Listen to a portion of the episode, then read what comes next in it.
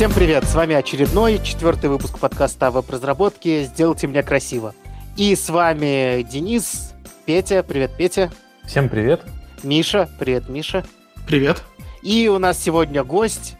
Гостя зовут Саша. Он из мира бэкэндера, хотя утверждал, что что-то знает про фронтенд.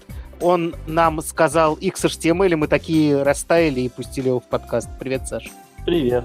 А, так, поскольку у нас гость бэкэндер, мы, презент, мы презентуем хардкорную тему, но ближе к концу выпуска. А начнем с того, что проверим, знает ли наш гость CSS, и проверим себя, знаем ли мы CSS.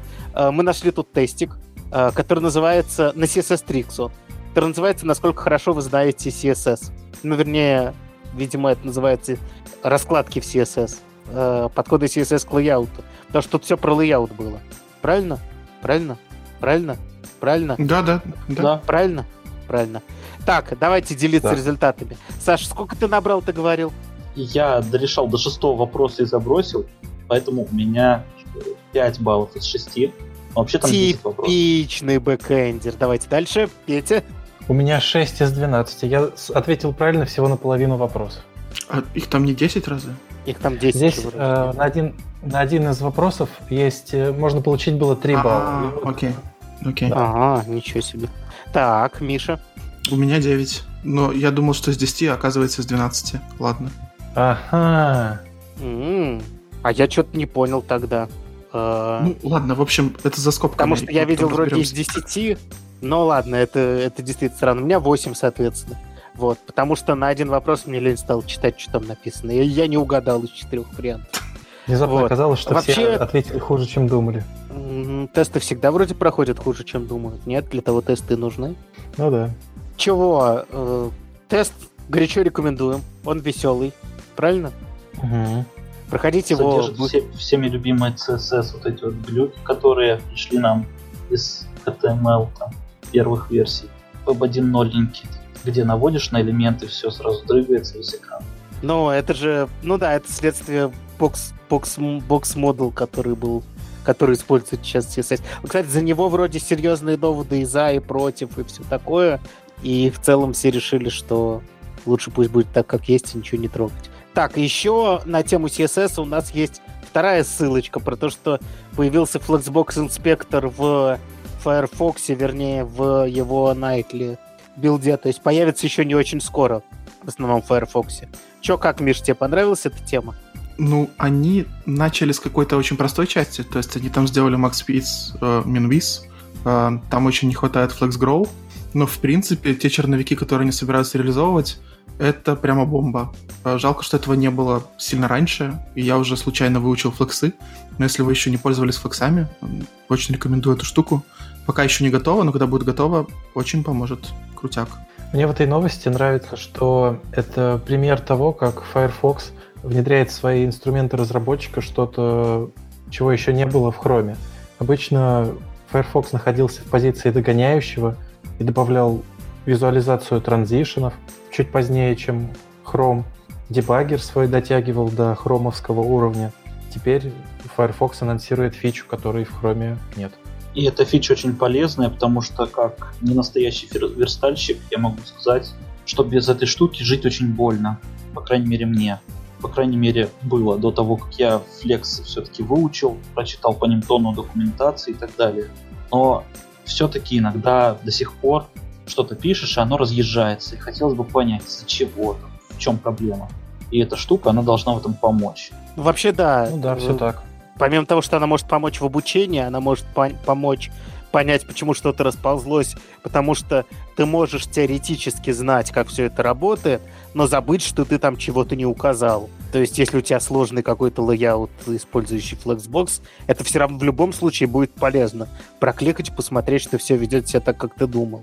Или где себя ведет не так, как ты думал. Ну и плюс, да, у нас же есть люди, которые не задрачивают верстку, не читают про флексбоксы сутками, а просто хотят по-быстрому что-то скомпоновать, скопировать с Stack Overflow, чтобы все заработало, оно тут хрусь и провернулось на болту. Нужно посмотреть, в чем там дело. Поэтому что, всячески можно поощрять улучшение инструмента. Тем более, что есть оно не просит.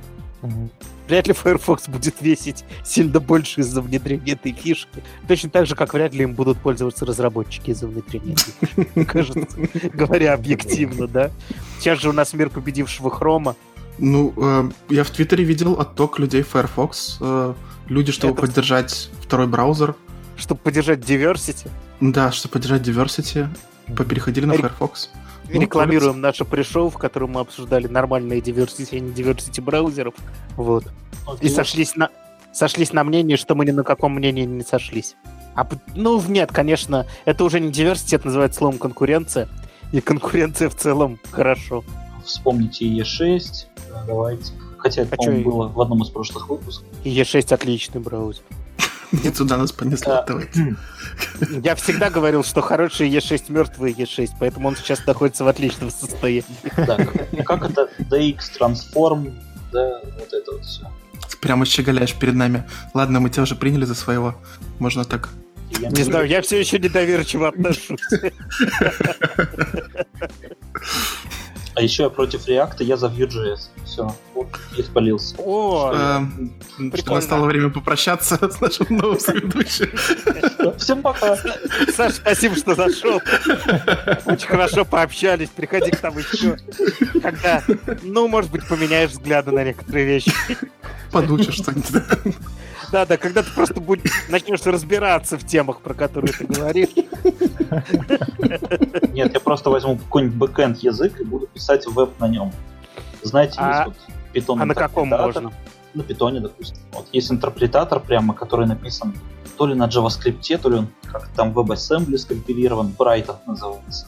Вот Ага. фактически полноценный питон для веба, браузерный.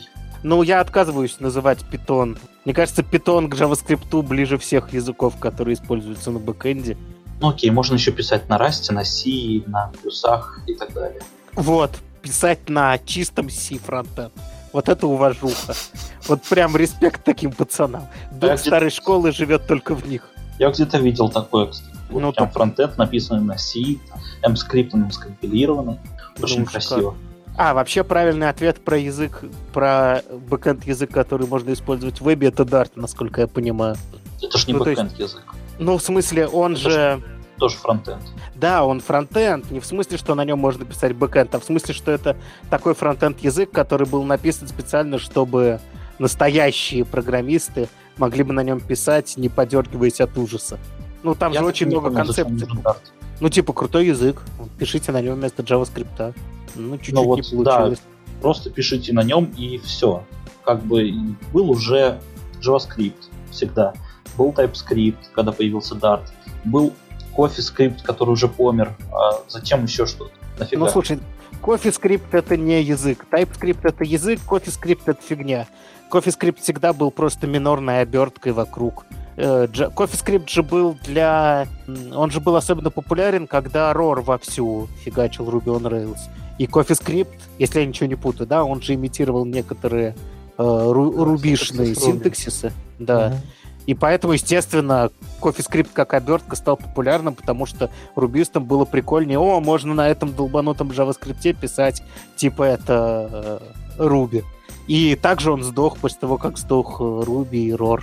Ну, упали в популярности, скажем. Да сдохли, чё ж там.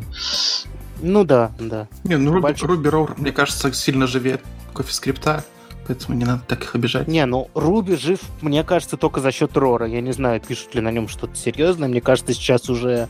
Мне кажется, сейчас, если вам нужно что-то не C для бэкэнда, это все-таки Rust. э, насколько Это, это все-таки Python, это все-таки Django. Java, Java. Django, Django, Django. Я, я говорю, что Java. Не, я тебя слышу, просто зачем? А есть еще .NET. Э, Да, .NET и .NET, который сейчас на Linux тоже, .NET Core, кажется. В общем, Go, выбирайте, очень-очень много всего. А, кстати, Go, Go кстати, еще очень популярен сейчас. Да, да, это правда. Вот, кстати, я думаю, Go, если говорить про то, что заменило Ruby вот в, в том спектре задач, которую он считал, что решает хорошо, или он решал хорошо, я не знаю, как сказать, чтобы никого не обидеть. Наверное, это Go. Вот, вот прям прямой Скорее наследник. Нет. А что? Python.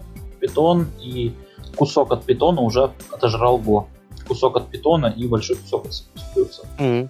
Не, ну ладно, я не спорю, что сейчас мир победившего питона абсолютно везде.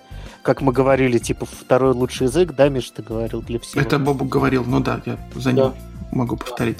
Да, второй лучший язык, все так. Ну и плюс, кстати, пользуясь случаем, мы можем посоветовать изучать питон всем, и фронтендерам, и бэкендер. Ну, бэкендеры знают питон, я думаю, все.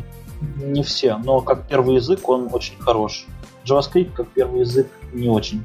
Как мне JavaScript кажется. как первый язык не очень, потому что ты не знаешь некоторых базовых концепций. Да, Ну, пит- ты не понимаешь, как это все внутри работает. Да, и... Ну, кстати, как первый язык, я считаю, что э, у нас вот в школе моей был эксперимент с первым языком в виде C или плюсов, и это не очень хороший эксперимент. А вот первый язык Java, мне кажется, это не так плохо, потому что ты многие базовые концепции очень хорошо с ней понимаешь. Как, что вы думаете по этому поводу? Вот я имею в виду прям пис- писать первый алгоритм. А какая тебе разница, когда ты в школе реализуешь что-то? Чем, чем тебе плохо писать многословно? В школе Слушай, чем проще, тем лучше. Главное понять вообще, как работают какие-нибудь алгоритмы, самые-самые простые. Что такое Ну, цикл? Круто, что он компилируется, что он падает в compile тайме. В принципе, он выдает осмысленные ошибки. Да, он многословный, да, нужно объявлять классы, вот это все. Но, тем не менее, ну, я учил что-то... Я, по-моему, Sharp учил, но не как первый. В нас сначала засунули C, потом плюсы, потом Sharp. И вот из Sharp, мне кажется, началось мое понимание того, как это все работает. М. Так То что... есть ты считаешь, что она у тебя есть сейчас, да? э, нет, нет, я вообще не претендую. Сд- Сдал назад сразу. Да, мне тогда казалось, что я начал понимать. Ну, ты понимаешь, пропал страх в глазах. Что ж ты, фраер, Мне кажется- сдал назад. Сдал назад. Здравствуйте, это подкаст о бэкэнде, сделайте мне быстро. Короче, я по-прежнему считаю, что первый язык Python лучший, но второй по крутости первый язык, я считаю, что это Java. Не знаю почему, вот это мое личное предпочтение. Я многие вещи, когда хорошо изучал Java, понял э, лучше. Вот так я скажу. Но это был у меня уже язык пятый, наверное, к этому времени, так что я не объективен. Java А- или, возможно, Swift. Кстати, на Это- Свифте я не писал ни, ни одной строчки. Расскажите мне про Swift. Что там? Я тоже не писал ни одной строчки, но я видел его издалека. Ну, типа да, язык для телефончиков. Достаточно простой. Но он вроде с, с легким синтаксисом, типа вдохновленный тем же Пи- Python Ruby или что-то такое. Да, Я- да, он Я смотрел его конструкцию, я читал доку по нему, ну вот эту их книгу, которую они презентовали. Там многие конструкции прям напоминают какие-то полуфункционально, полу- полурубишные. э, Да, вот. он с легким синтаксисом. Его главное достоинство это то, что он интегрирован с разными API для Mac. Не, ну это само собой. Про, про это мы даже не говорим. Понятно, что он создан Apple для приложения. Кто-то. Это все, это все понятно. Мне он интересен как язык сам по себе. Так, Мне хорошо. А о чем... Java А, да. э, в качестве первого языка не очень, потому что многие новички учатся печатать одновременно с тем, когда они учатся программировать. И печатать в Java им придется много, если они не будут вместо этого учиться IntelliSense с умным подсказкам, которые Ты IDE такой выкидывает. старый, ты такой старый уже стал. Печатать с программированием. Первый коп в восьмом классе появился, да? Ну, Ты понимаешь, что сейчас печатают на айпэдах в три года? Ну, Ты же понимаешь, что печатают на iPad, а не на клавиатуре? ну А да. когда надо учиться программировать, по-вашему? В три года? Молодец. Да, Это хорошо, это хорошо. Ладно, ладно, Петя. Отбил все претензии. Ты был абсолютно прав. Теперь ты хост подкаста, веди дальше. Да, без проблем. Следующей темой мы хотели обсудить новое в ECMAScript 2018. Таким громким словом обозначили э, пласт нововведений, которыми многие из нас уже давно пользовались, наверное, в виде каких-то плагинчиков к Бабелю. И теперь эти нововведения, под ними подведена черта. И есть статья, опять почему-то на CSS Tricks, странно на таком домене ее читать. Кто-нибудь расскажет? Ну, ты правильно сказал, что первое мы использовали уже давно, особенно в мире JSX, это э, спред, замена вместо Object Assign с перезаписыванием свойств, ну, чтобы последующий объект перезаписывал свойства, э, использовать спред оператор. И, например, в пропсах это постоянно используется. То есть ты пропсы сооружаешь, когда ты туда передаешь те пропсы, которые тебе пришли, то есть весь объект, но при этом передаешь еще одно свое свойство. Ну, например, я не знаю, read при этом ты передаешь определяемый тобой. И если ты его... Ну, и он, соответственно, если он был передан, он перезапишется. И в любом случае он будет. То есть это постоянно используемая тема, и очень круто, что это появилось в стандарте, но я, честно говоря, плохо знал, оказывается, стандарт 2015. А, ну, кстати, я в массивах использую редко, потому что зачем, зачем бы тебе могло быть нужно, кроме как head и tail сделать? Зачем бы тебе нужно было вытаскивать что-то конкретное из массива, там первый, второй, последний? Вот. Ну, часто функции, параметры функции берут два первых значащих, и потом там все остальное. А, чаще всего это... видел в функциях. Подожди, а за... еще раз, что ты делаешь в функции? Ну, то есть у тебя функция, например, принимает эм, от 2 до 70 параметров. И ты пишешь 1, 2, троеточие, REST. И получаешь два там самых главных первых параметра, именованных, а все остальное это у тебя массив. Причем не array-like, а именно массив с которым потом очень просто работать внутри темы. Так нет, это ты и пишешь... Не, этот... на людей, которые занимаются у нас э, дизайном языка, на котором мы пишем, как классно, что один и тот же оператор многоточие используется в трех абсолютно разных, э, по сути, локациях в языке. Можно употребить в объекте, в массиве и при этом в аргументах функций. Э, на уровне парсера это на самом деле три совершенно разных места. Но интуитивно ясно, что всегда можно написать многоточие, и интуитивное твое понимание, скорее всего, совпадает с тем, как это действительно работает. Это может усложнять понимание. То есть в данном случае да, это упрощает, но это далеко не всегда так работает. Миш, ты говорил про аргументы функции. Да-да. А я говорил про использование в массиве именно. То есть вот когда ну, тебе да, нужно массив получается... разбить... Ну да, синтекс, ну типа, а, если типа ту, тупель, да, это называется, как это по-русски? Картеж. Да. Ну, то есть, если у тебя есть, опять-таки, кортеж, и у тебя там э, что-то самое значащее в самом начале, а остальное тебе не так нужно, может быть, так, ну, не знаю. Использовать массив из двух элементов, как кортеж, типа. Ну, не из двух, там, из десяти, например. А, тебе ну нужно да, первые нет, два. Могут... Ну, не Java. Да, я понимаю, что я притягиваю за уши. Ну, да, я такого руками, по-моему, не писал. Ну, в общем, про массивы это редкость, кроме как для решения каких-то задач э, алгоритмических на специфических сайтах. Там может быть удобно. Ну почему? Нет, допустим, если ты выбираешь данные из разных мест в один массив, тогда тебе придется их мержить, эти массивы. Ну, и этот оператор подойдет для этого. Точно, а, вместо конката, вместо конката использовать два спреда да. и завернуть в квадратные скобки и будет работать. Да, будет работать и выглядеть нормально. А еще Согласен. есть... Подождите, в Промисол же еще массив, по-моему, приходит, да? А, да. Вот там, наверное, единственное место, где я это использовал. Это хорошее место для того, чтобы это заюзать. Да, да, вот это, наверное, единственное место, где я толково это использовал. Вот так. Хорошо. А так я предпочитаю конкат, честно говоря, если быть откровенным. Ну, то есть, ну, как-то мне более явно кажется. Хотя, может быть, я просто не привык к этому Слушай, массиву. Кон- конкат мутирует же. Вот в этом большая разница что если ты не хочешь мутировать один Но из Но ты новый можешь сделать. Ну да, да, окей. А, нет, он не мутирует, точно, возвращает новый. Я туплю, да. Ну, короче, Все это не проблема, даже если мутирует. Так, дальше у нас идет тема асинхронной итерации. Очень много всего в синтаксис добавил. Ну, в смысле, формально много. То есть это не один оператор, а сразу много изменений в форыне появилось, и в генераторах появился await. Это все сделано ради того, чтобы ты мог делать асинхронную итерацию. То есть, например, итерироваться почему-то, что возвращается с сервера, и только сервер знает, будет еще или нет. И ты теперь это можешь написать легко, потому что асинхронный итератор заворачивает все в промис, который резолвится тем же объектом, что и не что и синхронный итератор.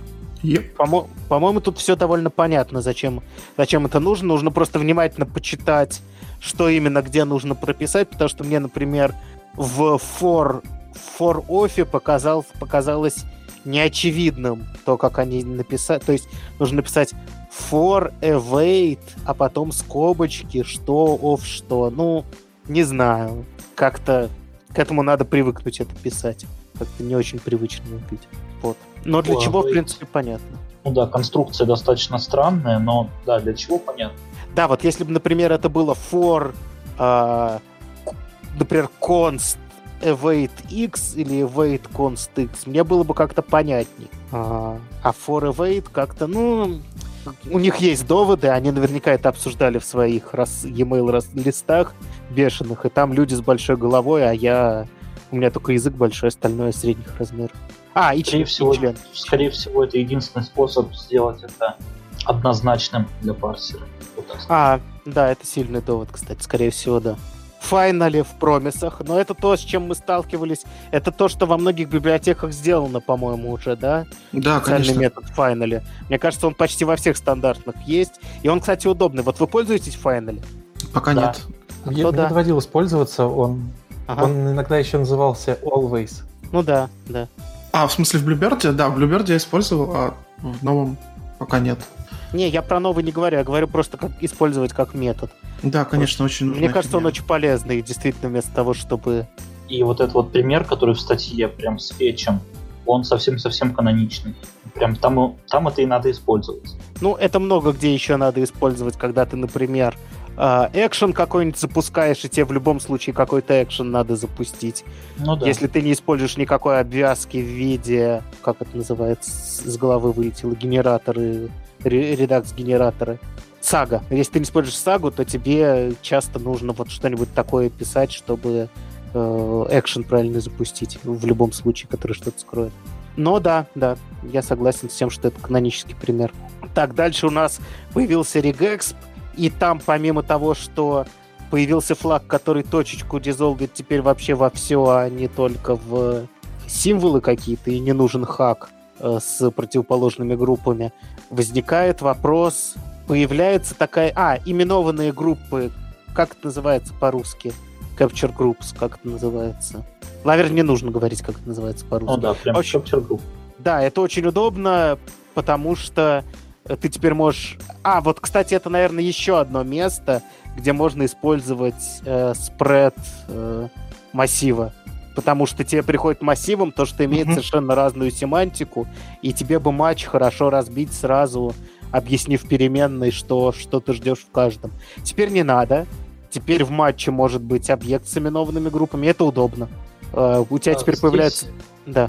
Здесь э, хорошая фича вот этой штуки в том, что в результате матча ты уже не ожидаешь, в каком порядке будут капча группы.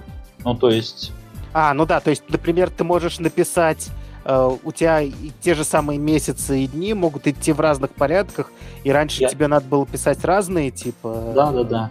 Да, и, И- ты можешь только регулярку одну подставлять, и все. Только, грубо говоря, одну строчку, и ты будешь парсить все даты, другой код тебе трогать не надо. А вы не, не проверяли, что будет, если там одна группа будет неименованная? Как оно, типа, что-то в объект упадет, что-то в массив? Надо, надо посмотреть эту тему, потому что... Надо посмотреть, но люди, знающие JavaScript, говорят, что в объекте тоже могут быть по циферкам, ну, теоретически. Это да. Ну, в общем, я вижу edge-кейсы, но нужно будет попробовать.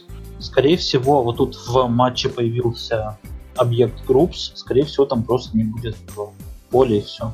Не будет А, то есть, то есть и- именованные все равно останутся в массиве, да? Но в группу Да. попадут... Да, наверное, да. Наверное, так и Наоборот. будет. Это было бы Мгм. логично. Ну да. Так, и у нас появилось look behind. Условие, по которому ты можешь сказать э, регулярке, что нужно не look ahead, как обычно, а look behind. И вот тут я бы хотел, чтобы кто-нибудь мне наглядно это объяснил, потому что, как я это понимаю, что у тебя появляется синтаксис, который позволяет сказать, что, э, например, если ты напишешь А, и потом вот этот вот синтаксис для look behind, и там напишешь Б, то это А, перед которой есть Б. Я правильно понимаю? В принципе, да. А Да, в чем есть, прикол? если Зачем ты- это так писать, а не написать до А?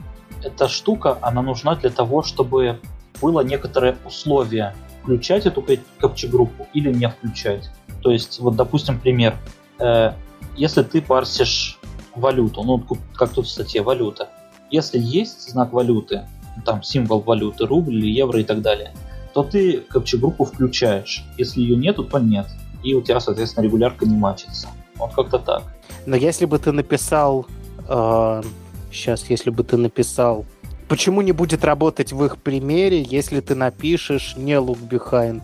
Ведь ты просто говоришь, «Ну, перед моей группой должно быть, должен быть там доллар или что-то еще, потом моя группа с цифрами, а потом не цифра. Э, чем тут помогает этот look behind? Я все-таки не могу понять. Ты имеешь в виду, что их пример работает и без, без look behind? Ну, вроде бы да, или я чего-то не понимаю. Нет, их пример не будет работать без look behind. Вот тут есть такая фигня в регулярках, что некоторые регулярки вроде бы должны работать, но не работают, и тогда ты ставишь этот look behind оператор, и все работает. А, вот он зачем нужен. О, у меня очень часто такая ситуация бывает. А, просто look behind надо было ставить. Слушайте, это, это самое полезное. они добавили. Мы так долго хотели. Это флаг, чтобы регулярка заработала, наконец-то, да. боже. Да, магия специальная. А вот Sun Available, я опять же не понимаю, почему оно не работает без Look Behind. Я... Надо про это очень серьезно погуглить. Я что-то вообще катастрофически не понимаю. Ну, видимо, всю жизнь писал без него, теперь оно тебе и не нужно. Она э, нужна в тех редких случаях, когда э, жадная природа регулярок э, тебе излишня, и тебе нужно, чтобы регулярка э, не так спешила съесть как можно больше символов. Подожди, но это же про жадность вроде другой флажок, нет? Вот этот вот negative look behind, я насколько понял, это э, когда внутри этого look behind все заматчилось, то внешнюю, внешнюю группу не надо матчить. Ну, то есть это, это, это способ написать такую регулярку, которой потом не надо будет в языке писать «нет» перед ней. Э, да. А просто сразу написать регулярку, которая будет выдавать тебе true или false правильно. Ну, это, да. это фанатичный к регуляркам подход, конечно. Я обычно пишу абы как, а потом разруливаю средствами языка. Вот.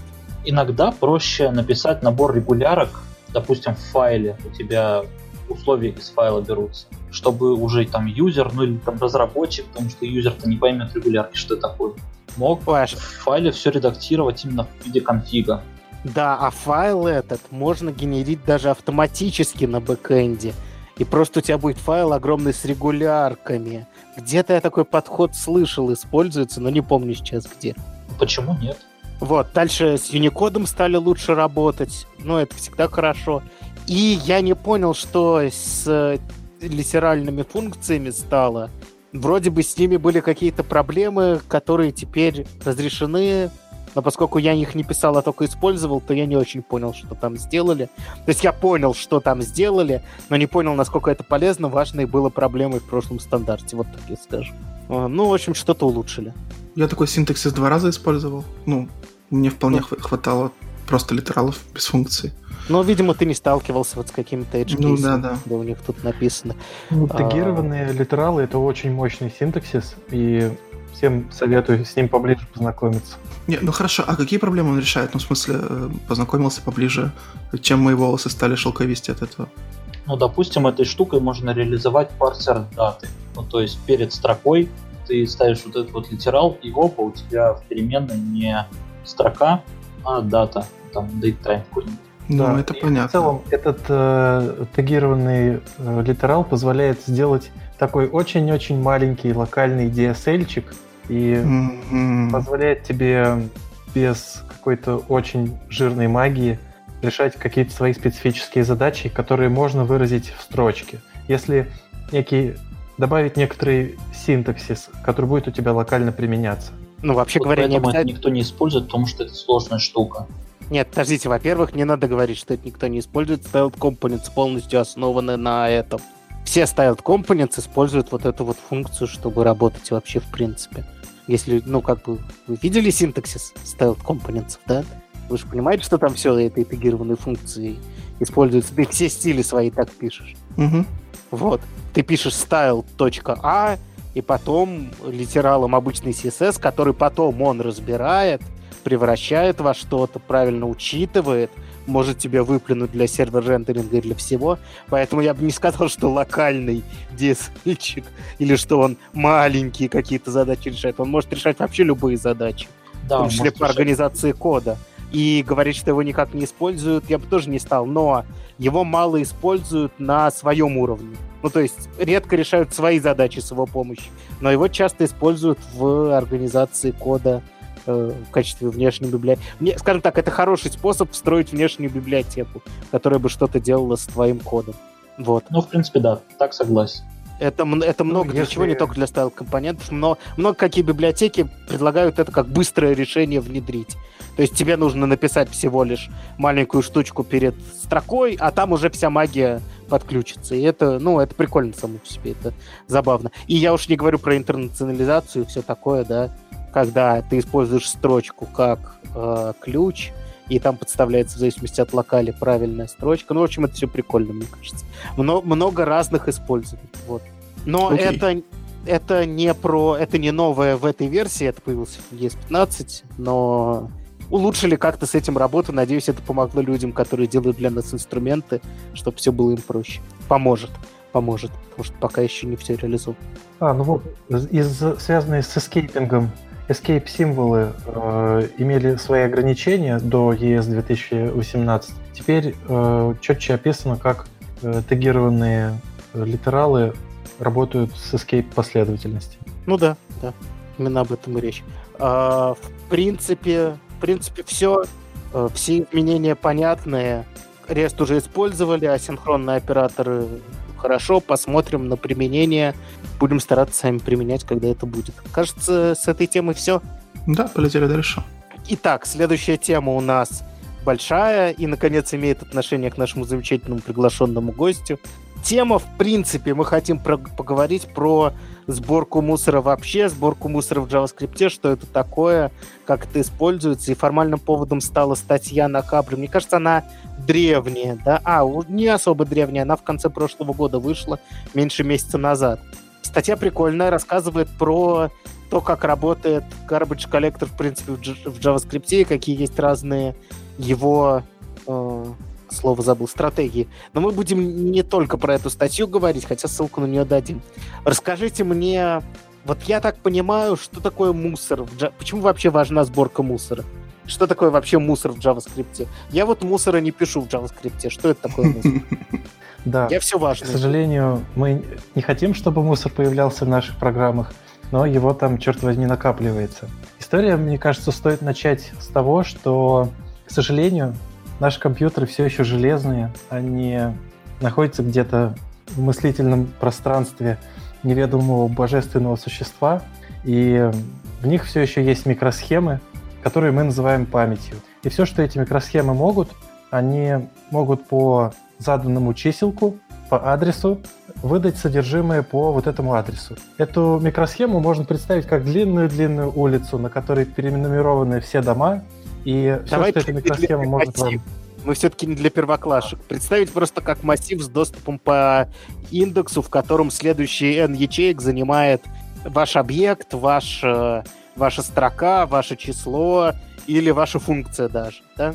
Ну да, и доступ к массиву очень быстрый, перейти к следующему элементу тоже очень быстро, все хорошо. Можно быстро записать, можно быстро прочитать, но хотим мы решать сложные задачи и складывать в этот массив довольно сложные структуры данных. Я э, представил себе такую задачу, которая довольно типична в программистской практике. Это, например, программное обеспечение для автобуса. У автобуса э, есть GPS-трекер, у нас уже модные современные автобусы, и э, автобус знает, сколько в нем сейчас бензина. Мы хотим проследить, чтобы водители не сливали бензин и ездили только по заданному маршруту, поэтому все время у нас есть программное обеспечение, которое записывает, что с автобусом происходит.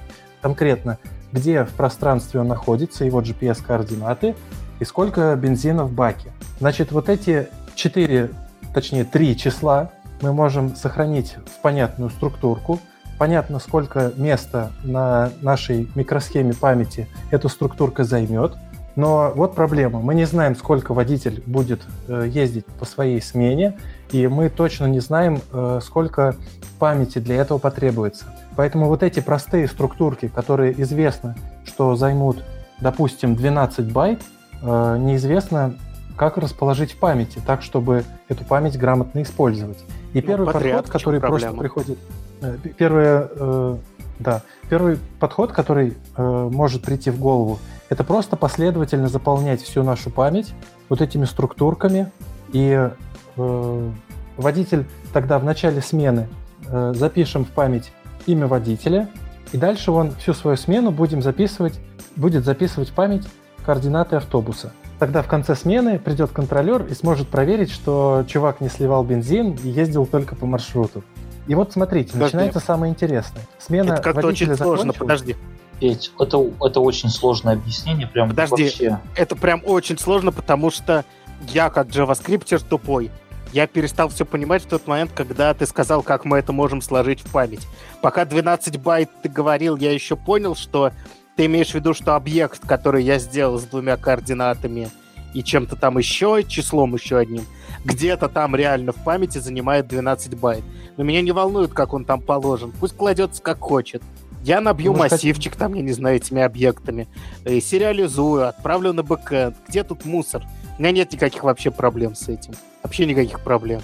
Давай Не- попроще попробуем Э, объяснить. Как ты, как ты, э, я, я же, м, ну, я не знаю тогда. Ну, слушайте, м, Ты по возмущен первому- такой пропадацией? по первым э, адресам от 0 до 12 вы думаете, что я должен был это четко проговорить? Я могу положить первые 12 байт по адресам, начинающимся с нуля и заканчивающимся на адресе 11? Нет, я хочу сказать, что меня вообще не волнует, куда там что положилось. Я пытаюсь понять, Если почему для меня, как для отбор мусора, JavaScript, то надо это обсудить. Ну, да зачем? Может, просто расскажем, как память работает, в принципе? Как Да, давайте работает? расскажем, как память работает, в принципе. Потому что я уже начал забывать, с чего мы начали. Ну, давайте тогда расскажем, да, с чего, как память работает. Ну, просто я думал подвести к тому, зачем нужен малок, зачем нужен free, и э, что как бы в конце смены вызываем free, если мы пишем на C++. Если мы пишем на JavaScript, то рассчитываем, что старые смены просто лежат. Но вы понимаете, здесь все ложится, вот эта программка, мне кажется, довольно хорошо объясняет. Блин, вот нельзя было просто сказать, что вот у нас есть компьютер, в нем есть оперативная память, вот такая вот. И можно посмотреть количество оперативной памяти, вот открыть диспетчер задачи, посмотреть. Есть память занятая, а есть свободная. Когда программа работает, ей нужна какая-то память. Она просит у операционной системы «дай памяти», говорит «потом верну». А потом, когда свою всю работу выполняет, э, программа ее возвращает операционной системе, она становится свободной. Вот и все. Типа, Я не знаю, у меня на память. браузер. Я вообще не понимаю, о чем вы говорите. то есть у тебя браузер. Вот ты берешь какую-то переменную, тебе надо положить в память, да? Ну, я сделал переменную, Вот. да. Твой браузер просит у операционной системы такое-то количество байт. Так, Операционная система браузеру выделяет эту память. так. Вот, допустим, ты удалил эту переменную. А как я ее Что? удалил? М? А как я ее удалил? ну, допустим, там нулом заполнил, да, то тогда браузер по-хорошему должен эту переменную вернуть тебе Подожди. операционной системе. Должен память Если я нулом заполнил, то я же потом могу не нулом заполнить. Да, но вот у тебя там был массив в этой переменной, скажем. Так, И этот массив был, ну, скажем, 100 байт, окей? И вот ты заполнил, и ты потом этой переменной присвоил значение null. И по-хорошему эти 100 байт надо вернуть операционной системе. Потому что если ты так долго будешь делать, ты всю память израсходуешь, браузер упадет, и все. Мгм. Вот. так. Вот это вот мусор. Мусор, как бы это... Откуда в JavaScript это мусор берется? Не могу понять. Вообще мусором зовется, зовется все, что не является живым объектом. И мы условно называем еще то, э, те объекты, до которых можно дойти по ссылкам от корневого объекта. Или достижимость – это важный критерий э, немусорности объекта. Ну, корневой объект в смысле window или global в ноде, да? Да, он э, или э, э, микротаски, макротаски, которые, э, под которыми подразумевают еще промисы, все объекты, э, доступные из дома, все вот это. Вы... Я... Я так понял, у вас глубокое понимание темы. Это очень круто. Вы мне сейчас как раз все объясните. У меня оно очень низкое, поэтому я хочу понять. Смотрите, я пишу программу на JavaScript. Допустим, допустим, у меня есть лента Твиттера, давайте по-простому, да, которая показывает последние 20 постов. И я ее обновляю каждые 10 секунд, чтобы, ну, чтобы у пользователя всегда была актуальная она. Или по кнопке его обновляю. Значит, вот у меня такая простая задача. Я написал это на реакте все, по-простому. Э, расскажите мне, чем, допустим, у меня такой специальный JavaScript, э, как это называется, движок, в котором нет сборщика мусора. Вот нету, в принципе. Он не занимается этой задачей. Вот считаем, что его нет. Чем это будет плохо, ну, с точки зрения, не знаю, браузера, работы моей программы, к чему, во что мы уткнемся? Вот будет она работать и будет. Чего будет расти? Выделенная память ей? Да. А за счет чего? Да, что нового программ- возникает? Браузер будет бесконтрольно выделять память и не освобождать ее. То есть не отдавать операционной системе. А на что он его будет выделять? Вот, предположим, мне пришел новый JSON. Да, тебе Я- пришел, нов- тебе пришел Ага. новый JSON, ты показываешь только 20 постов. По идее, у тебя массив, ну, логичнее всего это организовать с помощью массива из JSON-объектов. Да, да, Массив допустим. 20, 20 JSON-объектов. Ну, пропс. Вот ты то есть у меня в пропсах написано, что первым в пропсе entry приходит массив, там максимум 20 постов, и это последний. Вот. Я эти пропсы, соответственно, у меня пришел, пришел JSON, я его распарсил в своем промисе и вернул уже массив. А, Значит, этот массив пришел пропсом в компонент. Так, рассказывай дальше. У тебя... Да, да. Но у Ну, тебя да. остался еще старый массив с объектами. Потому что он где-то лежит в памяти. То есть Ну, старый он- массив, на основе которого мне, у меня было отрендерено до этого, Да. он где-то лежит. А почему он где-то лежит?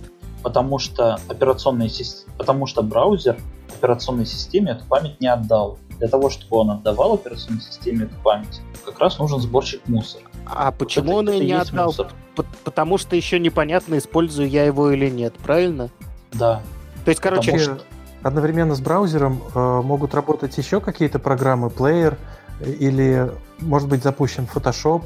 И э, операционная система предоставляет гарантии, что Photoshop не влезет в память браузера и не начнет туда писать картинки. И плеер не начнет писать музыку в память браузера. Поэтому есть такое понятие, как выделить память для какого-то процесса.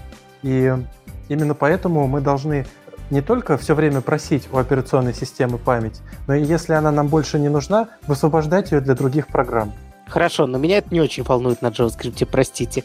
Я пытаюсь понять, в какой момент я создаю... То есть в тот момент, когда мне пришел новый JSON, я этот JSON куда-то к себе положил, потом его распарсил, сделал из этого массив. И Да. в тот момент, когда я написал var массив, там, новое пришедшее с э, сервера, а потом это отдал в React, и оно отрендерилось, у меня старый массив мне уже не нужен. То есть, получается, на каждый этот запрос я все равно создаю новую переменную. Правильно я понимаю? Да, ты выделяешь память под новую не, подождите, переменную. подождите про память. Значит, Да, да, получается, новую что- я каждый раз на, в этом цикле, который у меня регулярно крутится там по, по нажатию пользователя или каждый раз в секунду там я сам запускаю, я что-то получаю с сервера, складирую это к себе, даже если тупо, чтобы сравнить там, я не знаю, дату последнего поста и не перерисовывать, хотя это, по-моему, делает, ну, типа, это может быть сделано уже на уровне нашего фреймворка, но это не важно. В любом случае я распарсил, положил к себе и начал дальше как-то с этим работать. И получается, при каждой загрузке, каждую секунду у меня создается массив из 20 объектов, который занимает какое-то место. Соответственно, если я, заб... да, я живу, в- когда нет сборки мусора никакой, а, и через час у меня вся память будет забита этими массивами. Правильно я понимаю логику? Все еще хуже. Да. Когда ты что-то рендеришь, это тоже объекты, которые там создаются в Virtual доме и так далее. У них есть там связь с внешним миром. То есть у тебя не только этими массивами, но еще и каждым рендером будет все забиваться, забиваться, забиваться. То есть гораздо быстрее, чем просто данными. А, ну да, то есть я это еще отрисовываю, как-то сравниваю. Есть там Virtual дом, который тоже что-то для себя создает.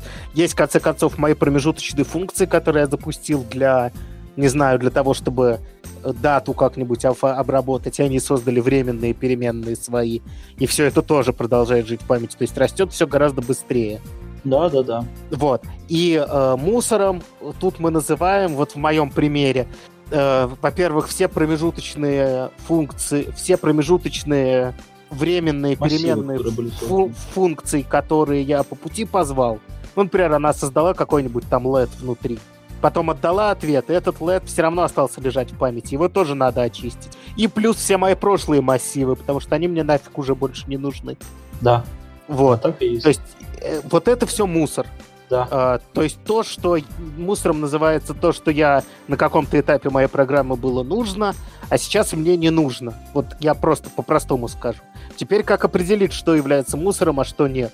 Как это делается? Мусор определяется по критерию достижимости от корневого объекта. И корне... здесь появилось два новых понятия. Это корневой объект и достижимость. Корневым объектом мы называем дом, window, микротаски, макротаски. А достижимостью называется возможность пройти по ссылкам, э, в итоге придя в объект, о котором мы говорим. Если мы смогли найти такую послед... цепочку из ссылок от корневого объекта до сабживого объекта, то этот объект живой. Его не а надо что такое, э, убивать. А что такое ссылка? Это что такое ссылка? В случае, э, с, ну, поскольку мы говорим на довольно низком уровне, это просто ячейка памяти, в которой хранится адрес другой ячейки памяти. Ссылка это, в принципе, ну да, да. Я хотел сказать, что это некоторые именованные значения, но, допустим, в массивах оно не именовано. Ну, то есть ну, любая переменная... Ссылка. Любая переменная — это ссылка. Любое поле объекта — это ссылка. Любое значение в массиве — тоже ссылка. А что, а вот, например, хорошо, переменная — это ссылка. Если я в переменную положил функцию, а в этой функции есть переменная, это тоже ссылка? Не, а. Нет, но если ты, как бы, если ты в этой переменной не используешь... Да, это, это ссылка, но она будет, как бы, действительно только в контексте этой функции. Ну, то есть она будет работать только когда ты эту функцию вызвал уже. Но это да, это будет ссылка. Ну да, то есть правильно, это, это потенциально ссылка. Если я вызову, оно выполнится, выполнится этот код, выполнится код создания, фу, создания переменной, тогда, грубо говоря, функция провяжется с принадлежащими ей всем, всеми переменными, которые ей нужны. И точно да. так же со всеми функциями, которые она вызвала внутри. Но при этом, если я эту функцию сохранил к себе в переменную какую-то, то все внутренние переменные все еще достижимы. Классический пример это, например, счетчик, сделанный через замыкание. То есть замыкание это, собственно, тоже сохранение эти, этой ссылки. То есть ты, пока ты сохранил этот счетчик, у тебя внутри переменная, которая с циферкой, которая и инкрементируется при каждом вызове, она достижима, грубо говоря, вот из нашего какого-то там страшного корневого объекта. И мусором она не считается. В тот момент, когда я переприсвоил эту переменную чему-то другому, например, положил туда новый счетчик, все старое стало недостижимым. Да.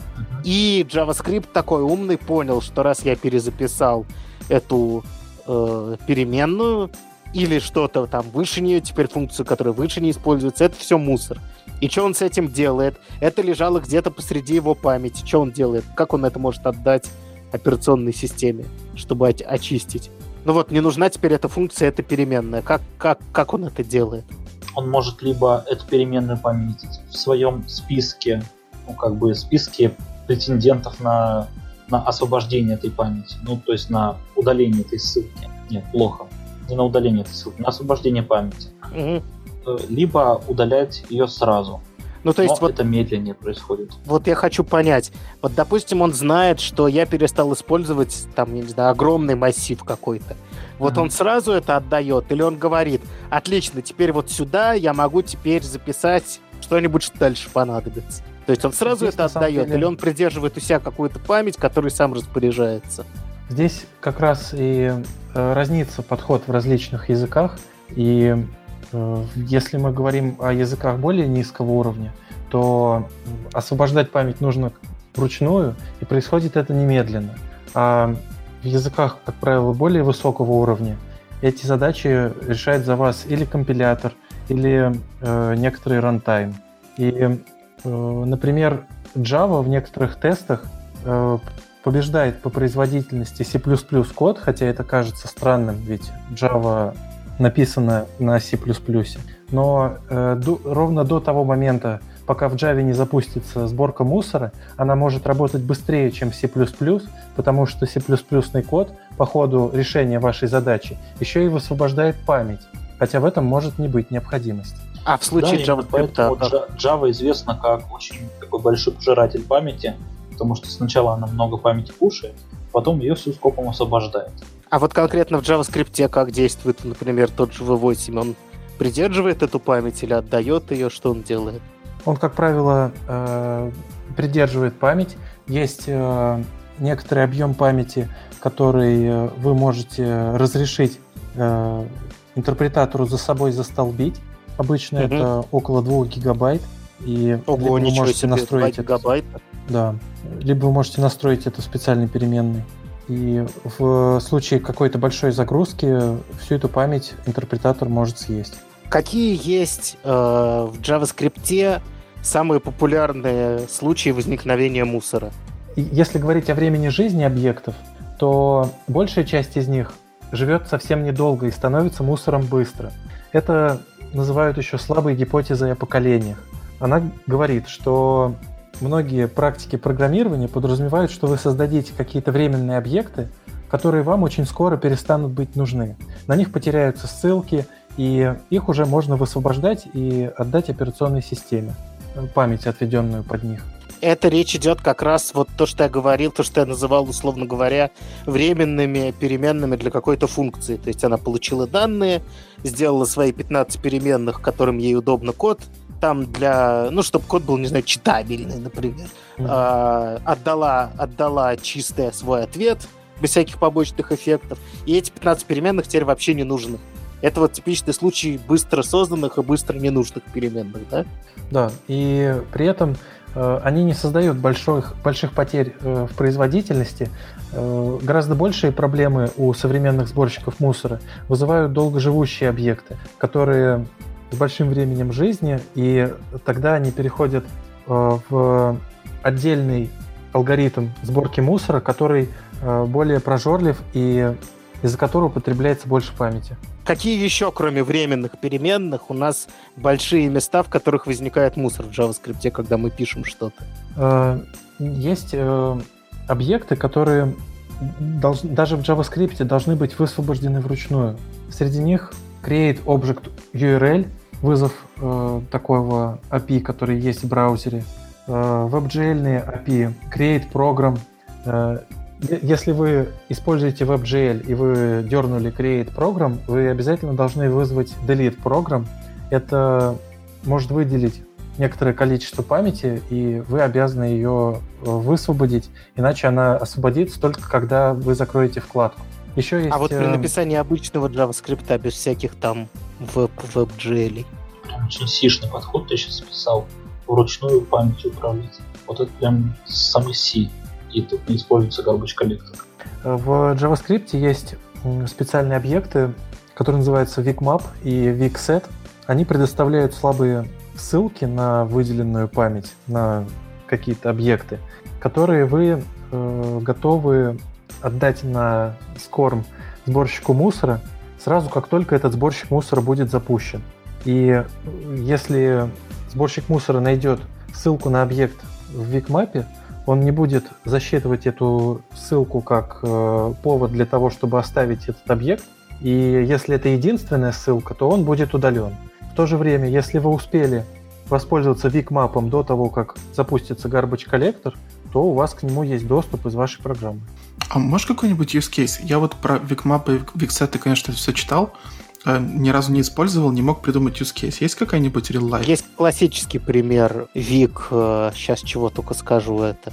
Ну, короче, чего-то из этого, это когда ты хранишь все свои э, подписки на какие-то события на дом элементы в некотором одном объекте, и тебе не нужны эти функции, если нет объекта, который бы ссылался на них. То есть, грубо говоря, если этот DOM-элемент исчезнет из ноды, то тебе не нужно, чтобы и в твоем наборе... Ну, и если это не WeakMap, то тем самым ты все эти функции заставишь остаться, хотя они, они реально к ним не может обратиться пользователь, используя какой-то DOM-элемент, но за счет того, что ты создал какую-то свою общую шину их использования, ты заставляешь garbage collector их сохранять. А если ты будешь использовать в данном случае Vik э, например, то он увидит, что единственная ссылка, единственный, кто ссылается на это, это чувак, который просто их всех хранит для каких-то своих целей. А, и удалит, потому что реально из внешнего мира это не используется. Вот это канонический такой пример. Ну, то есть это можно использовать в тех местах, когда э, хорошо бы сохранить, но не обязательно. Там какой-нибудь хитрый кэш. Ну да, еще получается, что если этот объект, э, к которому были привязаны, э, он уже, его нет в доме, но мусор еще не собрался, то тоже должно быть ничего страшного вызвать эту функцию. То есть нужно с большой осторожностью использовать. Да, но, собственно, у Вик всяких есть куча ограничений, что ты не можешь, например, узнать, сколько там сейчас непосредственно элементов, потому что в любой момент, ну, то есть к ним, к этим объектам нужно относиться как к тем, про которые ты аншур, про то, есть ли у них какой-то элемент или нет. В любой момент, пос, то есть поскольку garbage коллектор работает параллельно, у тебя в любой момент может исчезнуть посреди твоего кода, посреди между алертом и вторым алертом. То есть э, совершенно параллельно с э, основным потоком JavaScript и всем этим лупом, про который мы, кстати, ни разу не говорили, а надо бы. Ну, тут стоит немножко подкорректировать. Часть э, процесса сборки мусора действительно идет параллельно, но, к сожалению, самый ответственный участок происходит с остановкой потока выполнения вашей программы, и на несколько миллисекунд ваша программа ничего не делает. Эта стратегия называется Stop the World – есть э, подходы к реализации сборщика мусора, которые делают это параллельно с работой вашей программы, но современные реализации JavaScript, V8, например, их не используют, и есть обычно 10 или 20 миллисекунд, когда ваша программа собирает мусор. Ну, тем не менее, синтаксис того, как ты пишешь, не должен поменяться, если они поменяют реализацию garbage коллектора. Ну, то есть, да. это теперь становится внешним относительно тебя ну, то есть, как бы такой серая зона, эти викмапы и виксеты, ты должен аккуратно с ними обращаться. Ну, по идее, самый правильный паттерн использования этих э, структур это ты достаешь оттуда какую-то, ну, ты достаешь оттуда что-то, какой-то объект там или что-то, и сразу присваиваешь ему новый, его новый переменный, создавая тем самым ссылку и не давая garbage коллектору этот объект удалить. Угу. И здесь э, часто совершают ошибку и говорят, что Викмап хорош для кеширования. И Андрей Раенко, к сожалению, в своем докладе тоже ее допустил, но его поправили на Хабре. Кэш этот будет, к сожалению, очень маложивущим, и все, что вы сохраните в Викмапе, ну, я уже повторюсь, э, сохранится ровно до следующей сборки мусора. Ты можешь, если у тебя будет ссылка на этот объект, то она сохранится даже после сборки мусора. Не, а, имеется ну, да. в виду, что если Это только говорится. там. Да. Угу. А, в смысле, если это единственное... Это знаете, для чего хорошее? Вот я думал, э, это, например, для реализации, представьте, что у вас огромное редаксовое дерево есть, и вы написали на него вот эти через реселект вот этот, селекторы, которые должны работать быстро. И вы кладете э, вот эти вот селекторы, ну, вы понимаете, да, то есть, например, взять из этого места дерево, найти в другом месте с этим айдишником и отдать. Uh-huh. Соответственно, вы пишете вот кэш под это, основанный, ну, на вик, э, соответственно, это будет map. В следующий раз, когда у вас какой-то другой компонент запросит то же самое, у вас же есть ответ, вам не нужно бегать по огромному редаксовому дереву. Но при этом, как только это редаксовое дерево, ну, стейт, вот, вот э, дереву стейта, как только у вас стейт поменялся, то есть, например, стейт стал новым, все эти ваши селекторы, они тоже исчезли, потому что они вам больше не нужны, они были нужны, к ним никто не обратится, если нет самого стейта. Я с тобой не согласен. Дело же в том, что вот именно что не как только. Ты не можешь рассчитывать, что как только. Не, ну подожди, неважно, как только или не как только. Есть проблема в том, что если То ты это сделаешь... Проблема в том, что если ты сделаешь это с помощью обычного мапа, тебе придется самому управлять. Типа, ты должен подключиться на смену стейта, смотреть, какое это поколение, поменялось ли там реально что-то, самому вручную управлять, поменялось ли значение. А тут, а тут ты можешь говорить, все, типа, следующий стейт, запихнешь что-то новое, а все старое, я о нем не забочусь, потому что оно умрет. Угу, да, хороший кейс. Но опять, э, смотри, правда же хотелось бы, чтобы э, интерпретатор по возможности заполнил всю память, и только тогда начал твои э, запомненные вот этот кэш, только тогда начал его очищать. Ну, а оно равно. работает иначе. Оно будет очищать вот этот кэш, как только запустится сборка мусора. Ну и отлично. А какая мне разница? Ну как супер короткоживущий кэш вполне тебе подойдет. Да, это ну, короткоживущий да, кэш на текущий стейт. Сколько живет стейт в редаксе, скажите мне? Один До экшен. До следующего экшена именно. Ну, то есть... А тем не менее, вам может, если вы не сделаете кэширование селекторов, у вас может возникнуть проблема с производительностью. Теоретически, если у вас сложная нормализованная какая-нибудь структура или не, не нормализованная наоборот, сложная ненормализованная структура, и при этом во многих местах используется там что-то специфическое из этой структуры. Uh, у вас там может при перерендеринге там тысячу раз бегаться по дереву. Нафиг это надо. Так Да, что нет, для верно. короткоживущего, ну, опять же, это я просто придумал пример, я не настаиваю на том, что что-то так надо делать.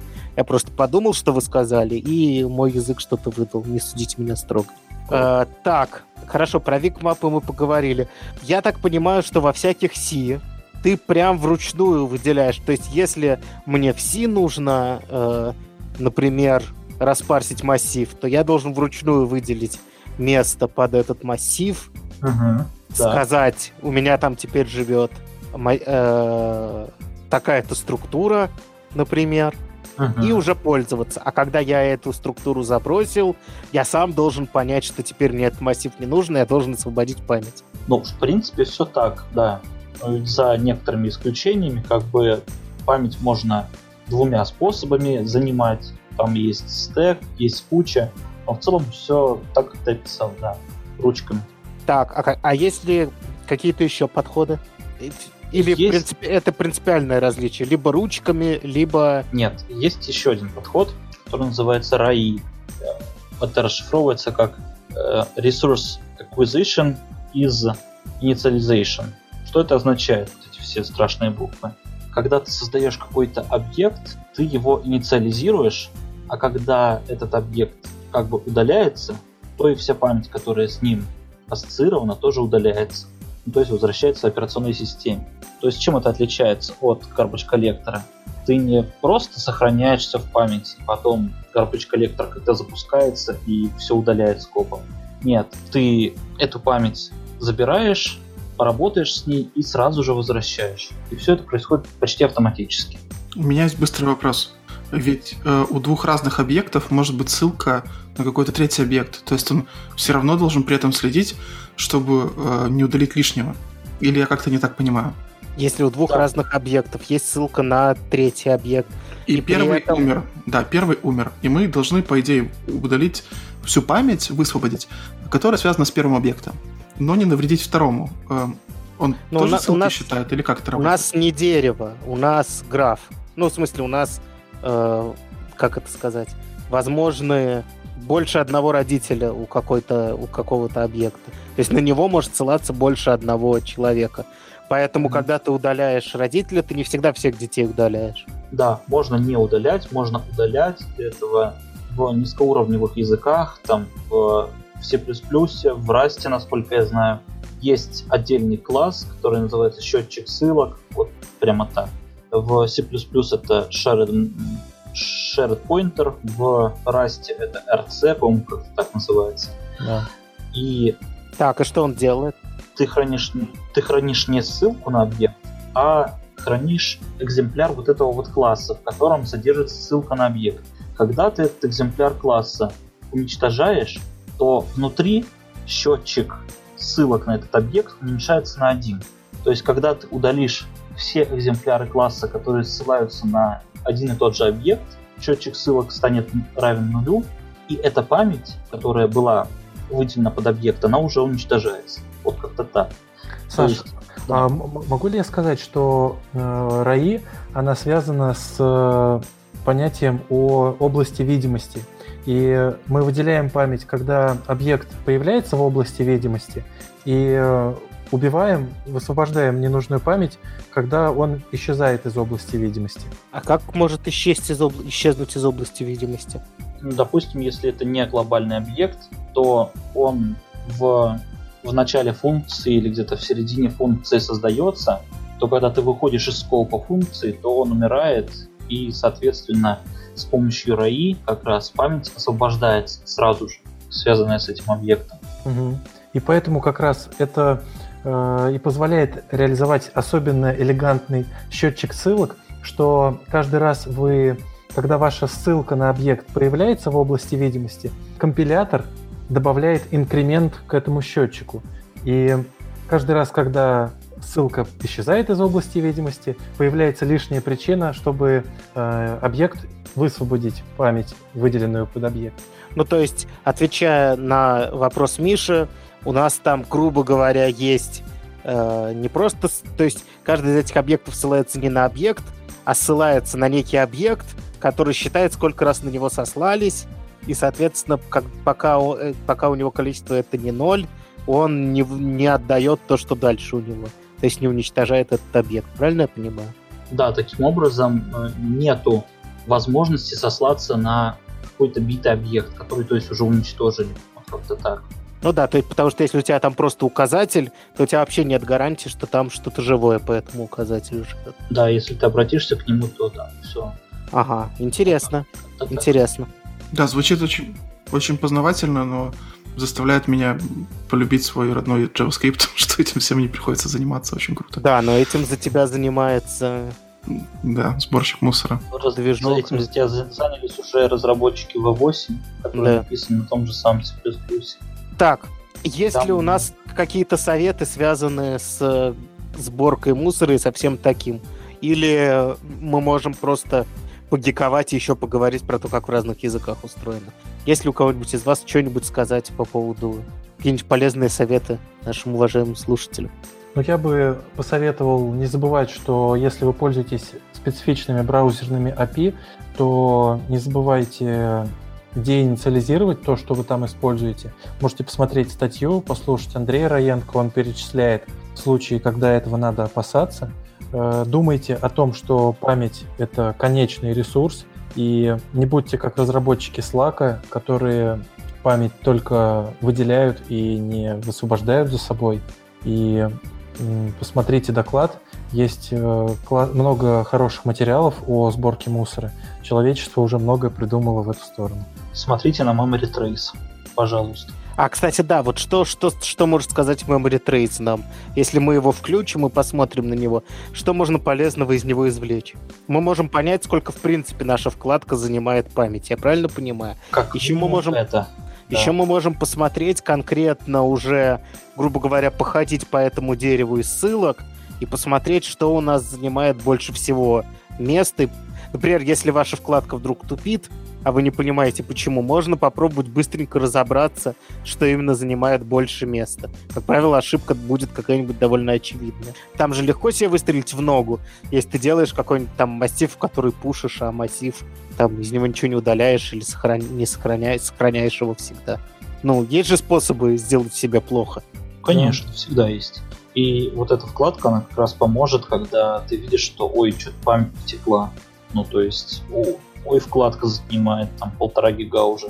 Вот у меня есть такая вкладочка одна, э, которая у меня всегда открыта, и она mm-hmm. постоянно падает, потому что она начинает занимать там, 3 гига, 4 гига. И Ничего себе, я думал, на Порнхабе хорошие программисты. Ну, я не знаю, наверное, хорошие, да. Но там прямо вкладка по финтех, поэтому там не очень хорошие.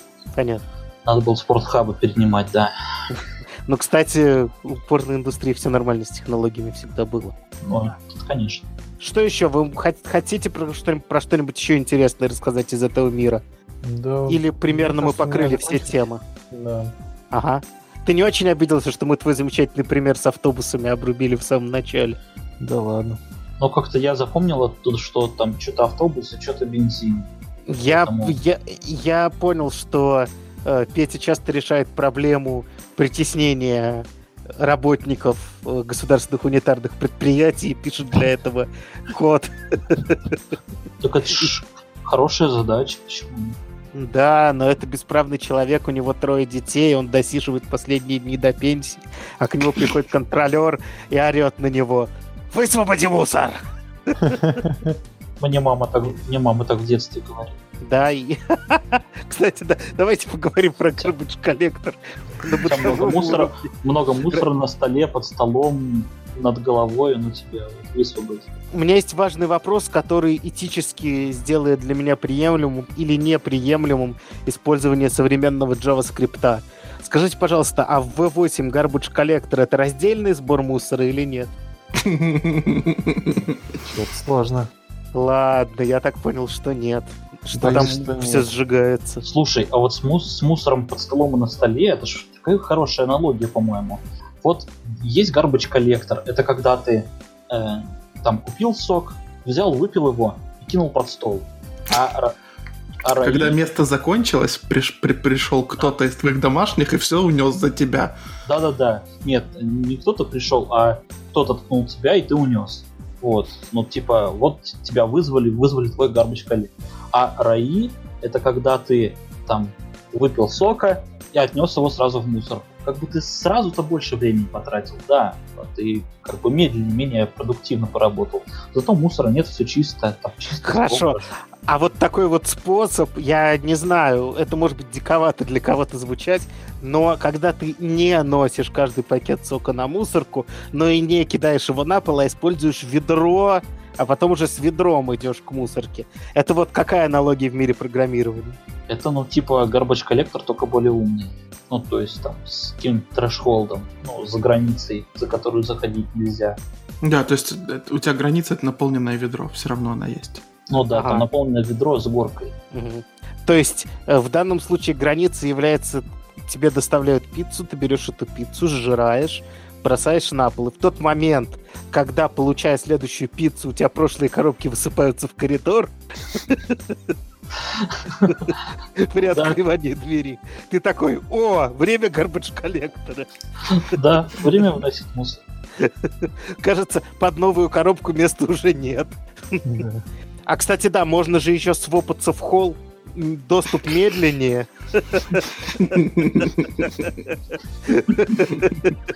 Зато... И выносить медленнее будешь, да. Да. Ладно. Аналогия хорошая, но бесполезная.